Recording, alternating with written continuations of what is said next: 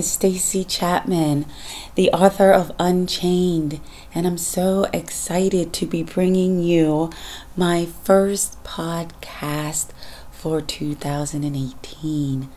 And I want to talk to you today about ways to be bold in 2018. And last year, I did something that I was afraid to do. So, one of the things that I want us to think about is being bold and courageous in 2018. In 2017, I started out writing my memoir called Unchained. And I was very afraid to write Unchained. And that was because of, yes, the content and putting my message out there. I thought, what if people don't like what I write? I thought about um, the people that I was going to write about in the book. Even though I changed names, the events are true, most definitely from my perspective. So I was afraid to write my memoir. But something told me in order to be bold, I had to get rid of fear. So I encourage you to think of something that you're afraid to do and make plans to get over the fear. Now, my book was released in January of 2018, and I can honestly say a fear has been lifted, and I completed that goal. And actually, I'm pleased with the book and my family is pleased with the book. So I'm excited to be bold in 2018 because in 2017, writing my memoir Unchained, and I can honestly say that someone didn't write my own story. So, tip number one for being bold in 2018 is overcome a fear. Number two is a dear um, essence and, and passion of mine is for us to become more physically and emotionally fit. And I work on this daily. I am in the fitness profession, so I am responsible for getting others fit as well as keeping myself fit and emotionally fit and physically fit as well. Today, we live in a society that is very fast paced.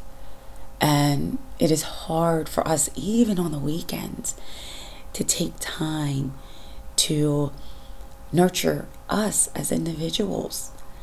And I encourage you, if when you're listening to this podcast, to think of goals and think of things of how you can become more physically and emotionally fit.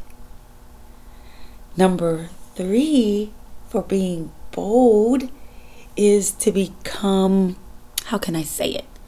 Put yourself in a positive and encouraging environment. This is so critical. This is so important, especially again in, to say, in today's society. You know, social media is is a massive, massive tool in promotion, in staying in touch with family and friends, and also with meeting new and interesting, engaging people. However, social media can give a false perception of perfection. And we as individuals, as well as getting emotionally fit, we need to constantly create a positive and nurturing environment that is not of um, false perception, but is one of self reflection and is one of nurturing. So, being bold in 2018, I encourage you to place yourself in a positive environment Place yourself around positive people that are going to, yes, make you feel good about you as an individual. and you also do awesome self meditation and talks to yourself and kind of take breaks from social media, if I say, if you will. I see sometimes where people do take breaks for like a day or a week. And and that I applaud those people because of they're taking time to do just that, to become emotionally fit and to create a positive energy, a positive environment. And number four is to place value in hard work. Anything worth having is not going to come easy. I most definitely am a hard worker, I'm an overachiever, and uh, meaning I put lots of goals in my life. So, with each and every goal, I do know and I do realize that it is going to take hard work, and I am going to have to place massive action behind each goal that I have. I have a saying no one's going to do it for you. so, therefore, as you plan to be bold in 2018, just know that any goal that you're setting out to achieve, that the value in hard work must be at the forefront of achieving that goal. And just know that every day say, You are awesome. I am awesome. You are awesome.com. So, to bring my first podcast to a, a close, yes, we want to be bold and courageous in 2018.